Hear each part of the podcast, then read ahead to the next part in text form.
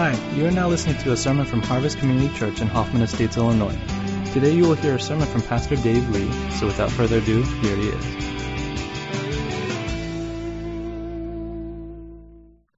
Well, good morning again. I neglected to introduce myself. If you're new to our church, my name is Dave, and uh, I have the privilege of serving here as lead pastor. I really want to encourage you to go over and meet Roland and Rachel.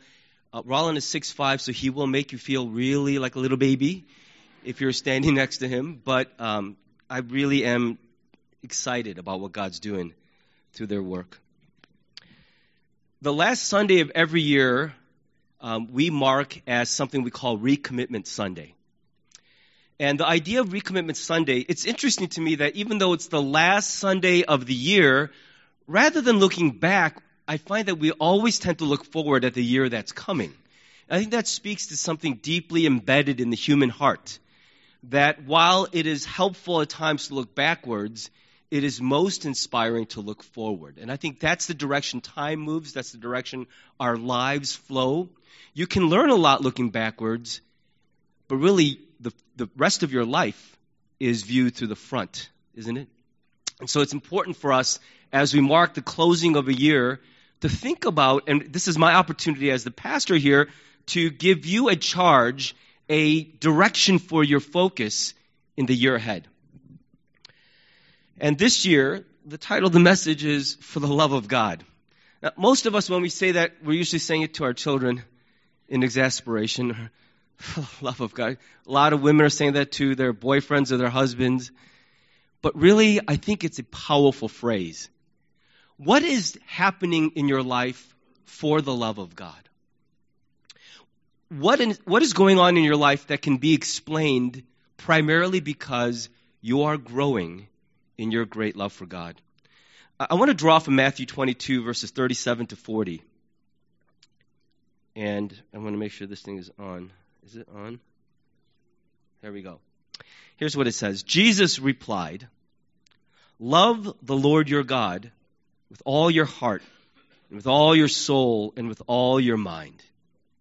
This is the first and greatest commandment. And the second is like it love your neighbor as yourself. All the law and the prophets hang on these two commandments. You know, yesterday I read an article that saddened my heart a lot. It was uh, an article written in the Daily Beast by Jay Michaelson, and he's a uh, he's a social activist who writes a lot on religion and on spirituality, um, but from a perspective that's a little different from mine. And I think his headline caught my attention more than anything. The headline read, "The religious right is right to be scared. Christianity is dying in America." Now, as a pastor, I don't know. You, I, I see some on the blogs. You know, I see financial headlines right over my head. I don't care about what's happening in the Nikkei. Uh, you know, but when I read a headline like that, it grabs my attention. And the truth is, the article is written with a, a slightly triumphalistic undertone. It was a little bit snarky, kind of irritated me a little bit, but I can't, I can't deny that a lot of his observations are true. That there seems to be a massive shift in the spiritual landscape of our country. And while it may be overstating it, I think it's not wrong to say it looks like Christianity in America is kind of sick. It's struggling. And maybe it's true. Now, I expect that there will always be that tension between those in the church and those outside of it as we look at each other's worlds and have strong opinions about what we see. That I expect. And I think that's been true ever since the very beginning of the Christian movement. But what I see happening more and more today is that the church itself is really divided. That within the church itself, there is a growingly um, strident argument about what it means to be a Christian. I would say there are two main voices in the church that are at odds with each other right now, as far as I can tell. I'm not that bright, so you could disagree with me, it's fine. But what I hear are two distinct voices. In the one camp, there are those who argue vehemently for the love of people. Everything is about the way we treat others, the downtrodden, the underrepresented, the powerless, and that's a good thing. I, am not objecting to that at all. But that's the primary message that one voice brings is that Christianity is primarily expressed through the way we treat and regard other human beings. On the other side of the camp, uh, uh, of the battlefield, are those who love ideas and what we call the truth. They read a lot of books. They debate endlessly over scotch and cigars about what it means to, to think this way or to think that way. And in the end, what they really want to fight for is orthodoxy in ideas and theology and philosophy. Now, don't get me wrong, I don't have a problem with either of those things. I think both are very important expressions of what it means to be a true follower of Jesus Christ. But what dismays me, what I think really saddens me, is that in the midst of this very loud conversation about what it means to follow Jesus in this world, we've got people shouting for the love of people, we've got others shouting for the love of truth and ideas, but it's really hard to find voices shouting for the love of God Himself. A lot of people who argue on either side of those will position themselves, posture themselves as those who argue for the truth because they love God or argue for people because they love God. But if I could just be very frank with you, very honest, it's been my observation that as I get to know some of the people making those very strident arguments, that I'm not always convinced that it's a deep love for God Himself that's driving that that in some ways that argument is a surrogate for the love of God. Because the truth is, I don't find God that lovable, but man, I'm going to fight for something. I find people who love other people sometimes very disrespectful towards God Himself, very dismissive of Him, very forgetful of Him in their private lives. And I see some people who love the truth who leave me feeling so cold like spending an hour with them is like being wrapped in a wet blanket in the winter. And I think in the midst of all of this loud conversation, I wonder how alone, how detached, how sad God sometimes feels. Because I really do believe that what God wants more than anything from us is not our crusading, not our willingness to roll up our sleeves and fight for a cause. Those things matter. Don't get me wrong. But I think what he wants more than anything from his children is our love and our fellowship and our intimacy. You know, I, I always thought as I had young kids and they grew into older kids that what I want for them is to have a good life. What I find as they get older is some of them might end up growing up to be I don't know, borderline homeless. I don't know. They might not have the greatest jobs, go to the greatest schools, accomplish amazing things. But what I find is I'm not that worried about that. It'd probably be overstating to say I don't care. I do care. But what I find my heart yearning for more and more is I don't want to lose my relationship with them. It breaks my heart that Noah lives far from our family most of the year now. And it breaks my heart that Jordan's going to follow him soon and leave the house. And one by one, they're going to leave. And that's inevitable. It's, it's the circle of life. But what I find in my heart is what I yearn for from my kids is not to boast to my other friends in the nursing home about how accomplished my children are and what losers your children are. That's the national pastime of immigrant parents, as far as I've, I've seen. Uh, look at the Cadillac my son bought. What did your son buy you? My son loves me. I don't know what you said. That's what I want to hear is that I actually have a relationship with my kids. That we love each other. Who really cares how much they make, what they accomplish in this life? And I think that's the heart of God while we're out there fighting the good fight in His name. I think he wants to say to some of us, I wish you'd aim some of that fight heavenward and spend a little time listening to me, wanting me, being with me. Because that muck and mire you're fighting in is not going to give you life. Even as the, the opinions and the words get stronger and harsher in the public arena, I find devotion to God is getting weaker and weaker in our private lives. And if I could give our church one call, one clear call for the next year, it would be simply this call love God with everything you have above every other possible goal that could grip your heart. Let next year be completely defined by the relentless, focused pursuit of the love of God above every other motive. Because if we pursue that, I think everything else starts to come online. You know, this is a time of the year where everybody's thinking about renewal. It's just natural. And the haters and cynics among us, you know, the kind of people, what's the big deal? It's just another day. Why should January 1st be different from any other day? I'll be quiet. Stop it. You're not that cool. Come on. We need that as human beings. We need it. We need the turning of a corner because otherwise life feels like hell on earth. A bad rerun stuck in a loop that just keeps repeating itself like Groundhog Day. Who wants that? Who wants to, who wants to hear that tomorrow will be exactly like today? Kill me now. That's it. This is it. The whole life right here today. Today was okay. But if this is the ceiling of my life, I'm done. We need even these arbitrary landmarks in our calendar to tell us that the God of the universe is the God who looks forward and invites us not to dwell and wallow in what is already done, but to learn from it and move forward. But even though it's a time when we're all thinking about the future, it's also really challenging, isn't it? Because even as we hope or dare to hope, we're immediately seized with memories of the last time we tried this. Am, I not right?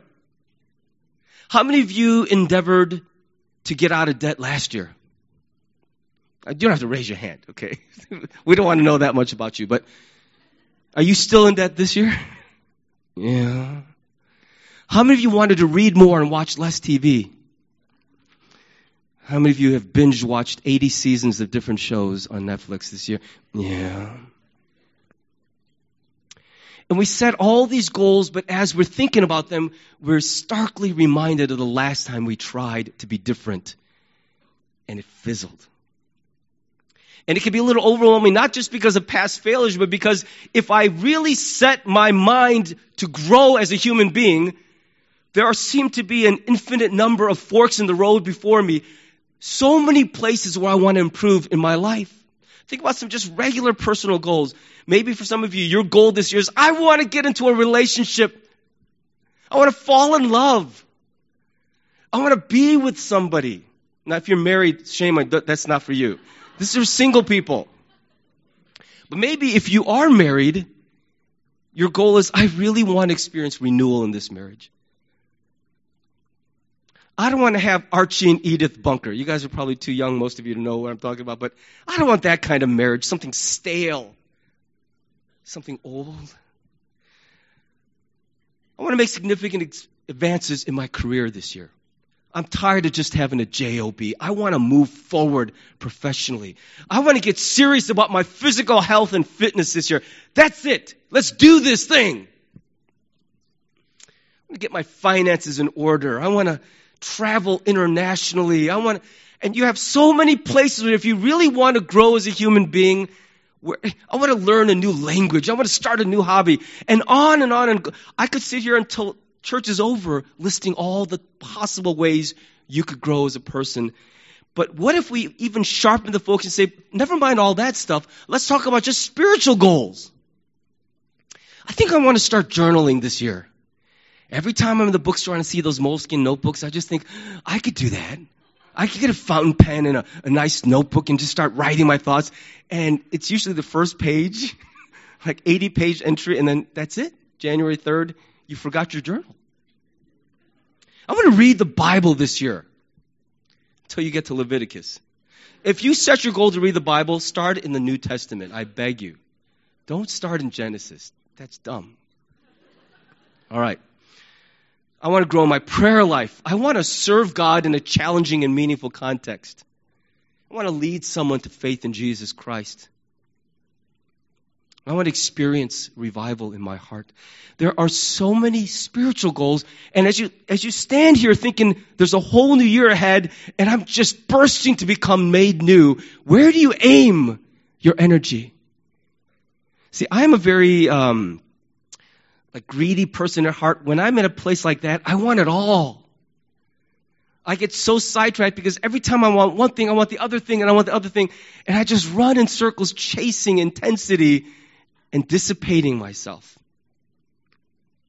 When we approach life as a journey of self improvement, it's paralyzing, isn't it? Because there's no end to the ways that I want to grow and improve as a person. I think the Jews had a very similar situation. They had, by some counts, 613 explicit commands given in the Old Testament. And then their scholars and religious leaders, just to make sure we got this right, heaped upon that 613 thousands more of their interpreted rules to make sure we don't ever violate the rules of God. And so for the Jewish person, the question, what does God want from us? That was a very loaded question. It was the source of endless debate among religious leaders. You go to the marketplace, and the most adamant, um, loud, animated conversations would be around the question what do you think is the most important thing God wants? He wants hundreds, arguably thousands of things from us. What matters most to God? If God Himself were standing at this pulpit right now and not this guy, what would he be preaching about? What would he say to this church matters supremely above all things to him. And the Jews loved to debate this. And there was, it was the kind of debate that had absolutely no resolution. It would just go in circles, just like, what does it mean to be an American? Try having that conversation at a dinner party and see all the weird places it goes. And if at the end of it, anybody walks out of the dinner party going, well, that was great. Now I know what it means to be an American. We just know that we can't be friends with those people anymore. That's what you find out at the end of that conversation, right? So the Jews loved this kind of conversation. And one day a Pharisee wanted to make a name for himself by ensnaring Jesus in this kind of endless debate. And so he asked him out of the blue, Yo, Jesus, what do you think, sir, is the most important command of all the thousands that we have before us? And I love the text we just read because that's Jesus' answer to this man. You really want to know what God wants above everything else. And he cut right through it. He said, It's simple. You don't have to debate it forever. It's so simple. Love God with everything in your heart.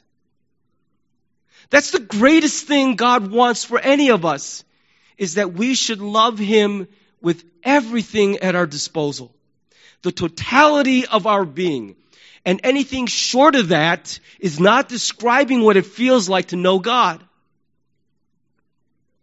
God isn't looking for people who admire him from a distance. What he calls us, invites us into, is to lose ourselves in this relationship of deep, intimate love for him.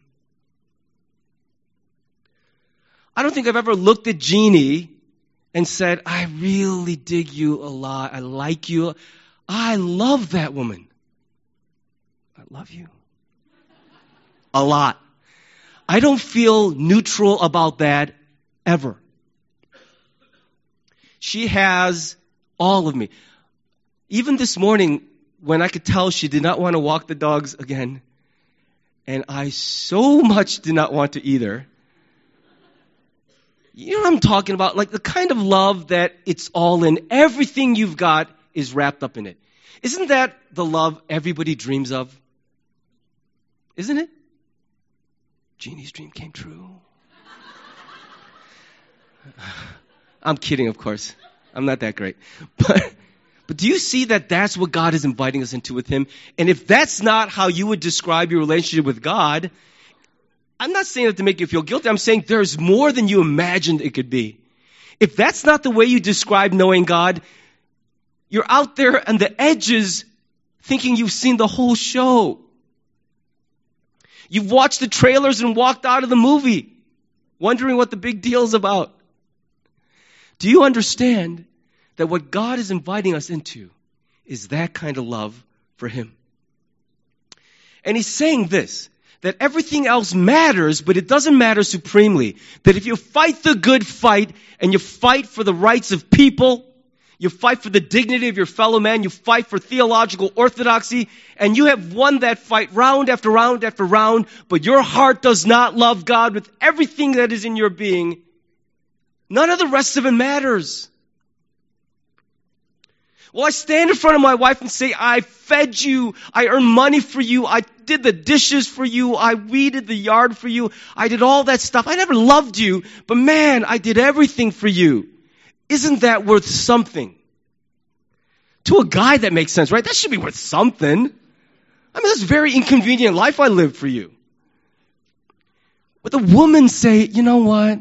Yeah, C minus. That, what else could a girl ask for besides to have a staff member who's worked so hard for her? Is there a girl in this room who would be okay with that as a summary statement of your marriage? Single ladies, is that what you're waiting for? Ooh, if I could just get a man who's diligent, does all the chores. Come on. God is inviting us not to work hard for Him, but to love Him. And if we don't catch that, then all the hard work we do, supposedly in His name, matters so very little at the end of everything. I think what he's saying is don't set your mind on the secondary things. Set your mind on the most important thing. Can I ask you, does that describe your relationship with God today? That if everything else is taken off the table, the one thing you can say is, My heart longs for him. I love him with everything in my being. And I, I, can happily say to you that that's what is starting to wake up in my spirit. And I'm so grateful. I can't boast about that. That's not something I did. I, I would like for all of us to ask God to wake that up in us.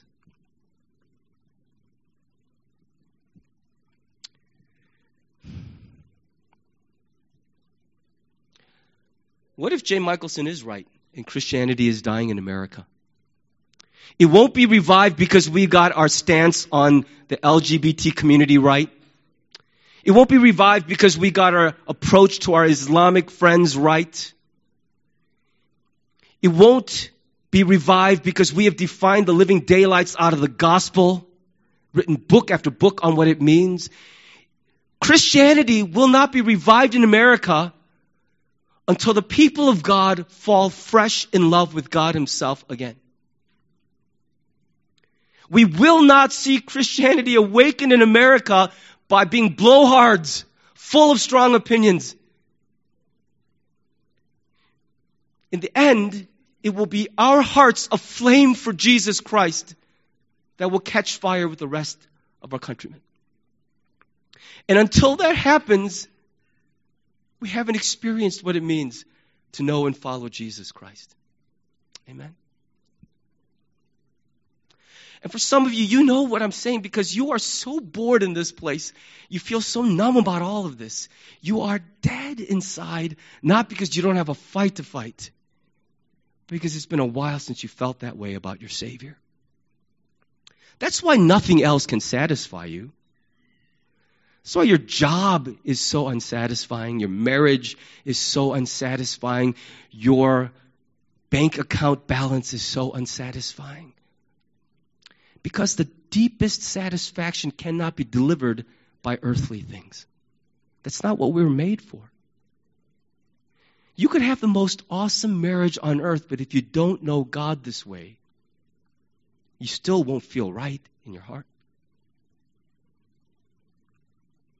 I mean, just ask Jeannie.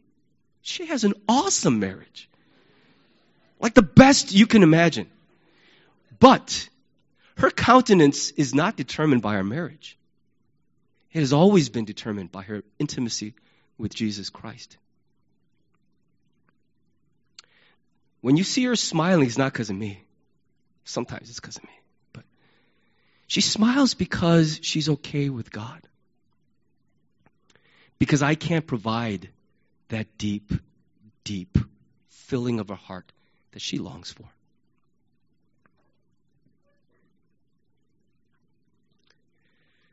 Second Chronicles 7:14 says, "If my people who are called by my name will humble themselves and pray and seek my face and turn from their wicked ways, then I will hear from heaven, and I will forgive their sin, and I will heal their land."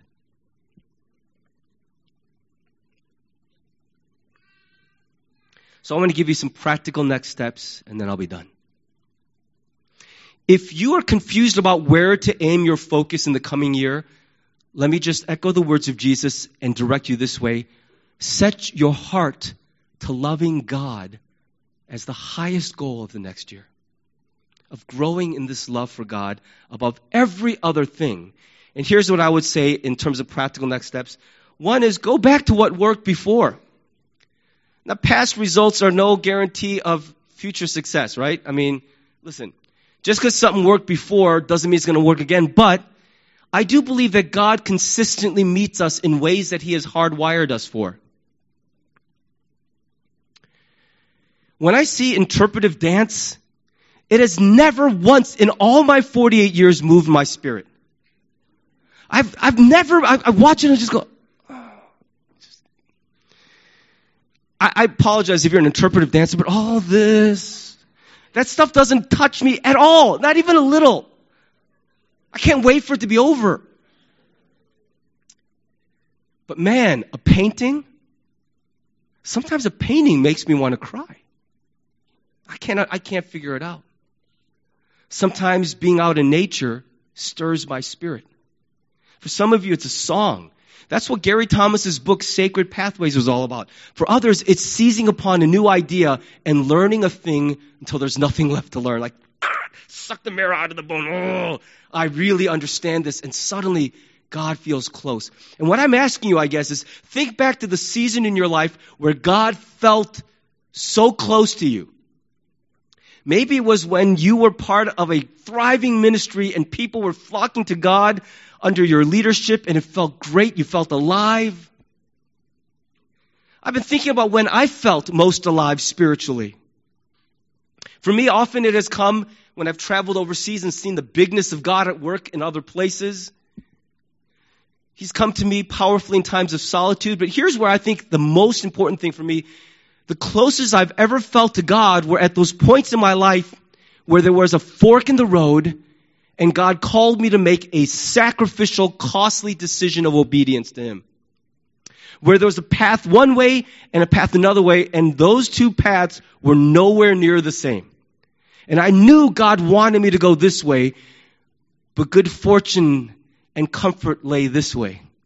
And whenever I faced one of those decisions and feel like I made the choice in obedience to Him, those are the times in my life I look back and I think that is when I felt the most intimate with God, when He felt the most real to me. So I've been thinking about what's missing in my life and how, how I can go back to some of those things that I was doing when I felt very intimate with God. I'm a little afraid of that last one, this, this big decision of obedience, because I, I, I'll confess, I don't want to hear anything that pulls me away from the life I'm living right now. I want to stay right here till I die. The truth is, those are the times when you feel God is closest, I think. So we remain open. I'm still praying every day that God will let me die here, but He's God, I'm not. so we'll see where that goes. The second thing is consecrate your life. I had originally written, go consecrate yourself but that sounded a little aggressive. The word consecrate means to de- dedicate or devote something specifically and solely for God's use. I've noticed as I've gotten older that if it's not in my calendar, it's not in my life ever. All those books I bought intending to read, all that music I downloaded intending to hear, all those friends I meant to catch up with, if it doesn't get in my calendar, it doesn't get in my life. That's just the bottom line of it. So, one of the disciplines I've adopted in my adult life is I calendar everything that matters. If I want to work out, it's got to get in my calendar. If I want to read just to grow as a person, I got to put it in my calendar. And if I want to grow in my love for God, it's not going to happen passively or accidentally. I'm not going to be like in March going, oh, oh man, I fell in love with God on accident. That's awesome. How did that? It really doesn't happen that way. Any more than your marriage will suddenly hit a revival period just by doing nothing at all. Relationships don't grow that way without intentionality, without a sense of purpose and devotion, saying, this money, this time, this energy, this part of my day is devoted for this purpose. If we don't have that discipline, it just won't happen. Some of you may remember our friend Jason Pankow who led us through the Omega course. He was very fond of saying, I love this phrase, nothing drifts uphill. no one ever said, hey, look at that rock. It's like rolling up the hill. Things roll downhill. That's what passivity produces. If you want to move upward, you're going to have to move. It won't ever happen. You know this because in the parts of your life that really matter, you will move heaven and earth out of your way to make sure this gets priority. Son, I would love to be at your recital, but daddy's got work. And, and you know, daddy's work is so important. You know what the kid hears? You stink. I love my job. I don't like you very much. There was a contest and you lost. Sorry, kid. That's being a little harsh. I know. But that's what a kid hears. It doesn't matter what you say with your eloquent vocabulary. That's what the kid hears. You lost. Sorry. Daddy's job is how we make money. Can't you make a little less money? No, no, no, no. Don't be ridiculous.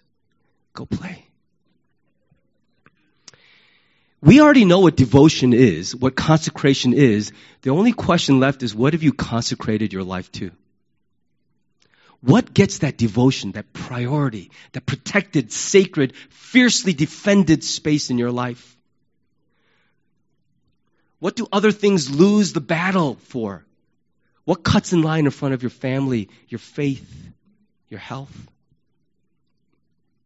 And finally, let me give you one last practical next step. Don't go it alone. Do it together with others. I've always believed that a commitment made in secret is a commitment that we intend to break. Don't you agree? That's it. I'm going to read 52 books, one book a year, a week for this whole year. I'm just not going to tell anyone because I don't want to be embarrassed publicly when I fail completely to do it. So we say things like, this year I'm going to do this and do that and do this. I'm not going to tell anyone. I'm just going to bedazzle them when they see the change in my life. Get over yourself. You're lying. A commitment made in secret is a commitment made to nobody. It's a commitment that's so easy to break. But something magical happens when we share with someone else. Because God made us social beings and when we make a promise out loud in front of others, there is a beholdenness to the community that has a powerful hold on us. That's why so many people get married in a public ceremony. If it was just me and you in front of a judge, I'd be like, you know, I changed my mind. Control Z. I undo you. But it's doing this in front of our friends and family has this powerful hold because we realize I made that promise in front of all of y'all. You heard it. And you love both of us. And it matters to you what happens here. And you're pressing down on us. And I feel the weight of that. And that's good for us. A promise made and shared is a promise likely kept. A promise made in secret is going to be broken more likely than not. It's what we would call redemptive peer pressure. God uses it to help us honor our obligations and commitments. And so if you feel God pressing on your heart this morning to make a renewed commitment to love God with all of your heart in the year 2016, and if that's taken a very specific direction or shape in your life, I want to challenge you to tell someone you're close to. Don't keep it a secret, even if it's audacious. Like, I'm going to read the Bible once a day for the rest of this year, even if it's something lunatic like that. If God's stirring you in your heart, share it with someone. If you fail, fail together in accountability. But give word to what God is stirring in your heart and invite your friends to help you stay faithful to it.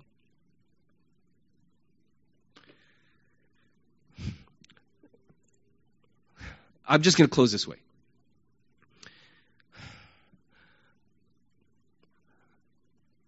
I think some of us are nearing the end of the spiritual journey in terms of how much longer we can pretend we care.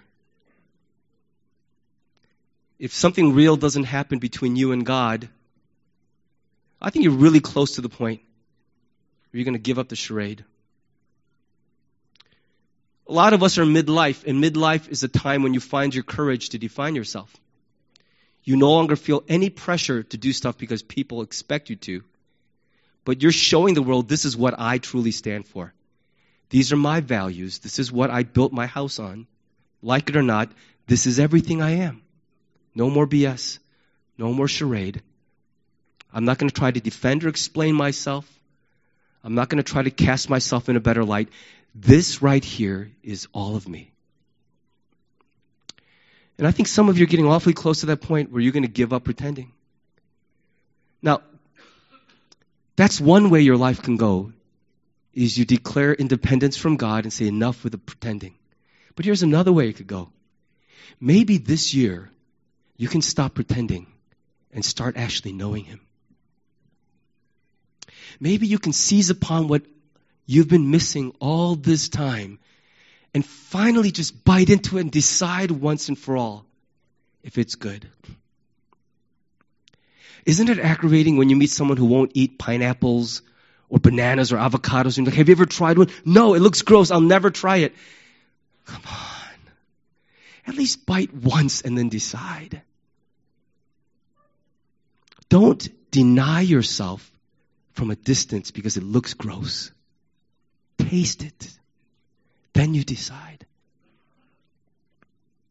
I want to challenge those of you who are far from God this morning, who have been coming to this building week after week because someone you're connected to expects you to be there or because you want your business to go well, you want good luck to follow your life, you don't want to get sick, whatever.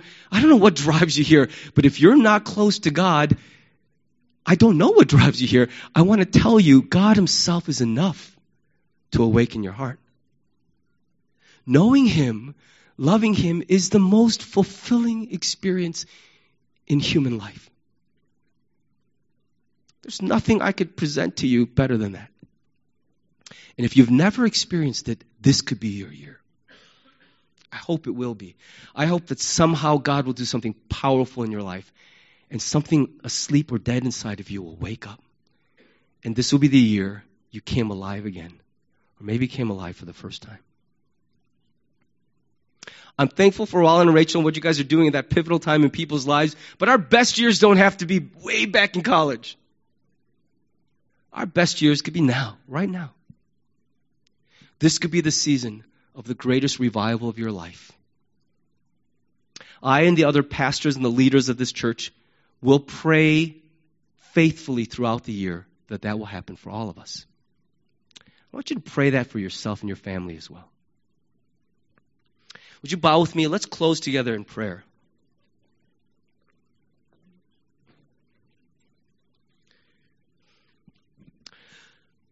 Some of you, I, I understand, um, are still a little bit far from all of this, and I, I think God is still reaching out after you and wants you very badly to wake up in your heart.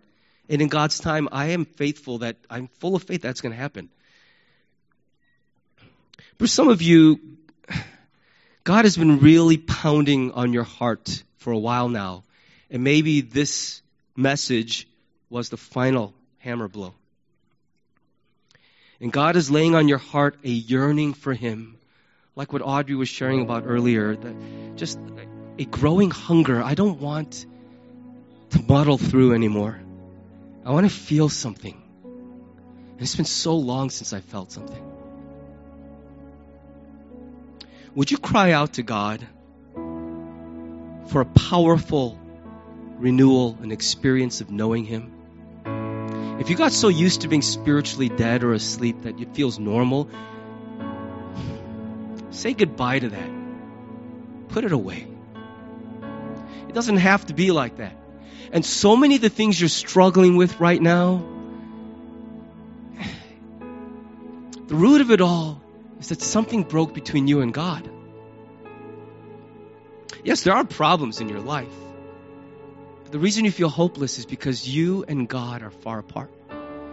And He's inviting you to come close.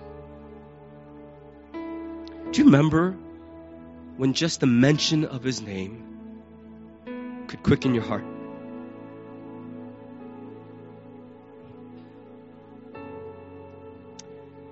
So we pray, God, now as we sit quietly for a few minutes before you, that you yourself, by your Spirit, speak to us, call out to the depths of our hearts, awaken what is sleeping, and revive what is dead.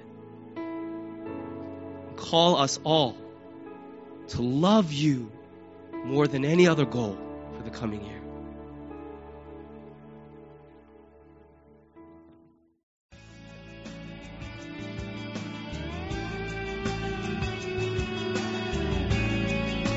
Thanks for listening to the sermon from Harvest Community Church. If you would like more information or have any questions or comments, check out our website at harvest-community.org. Thanks for listening.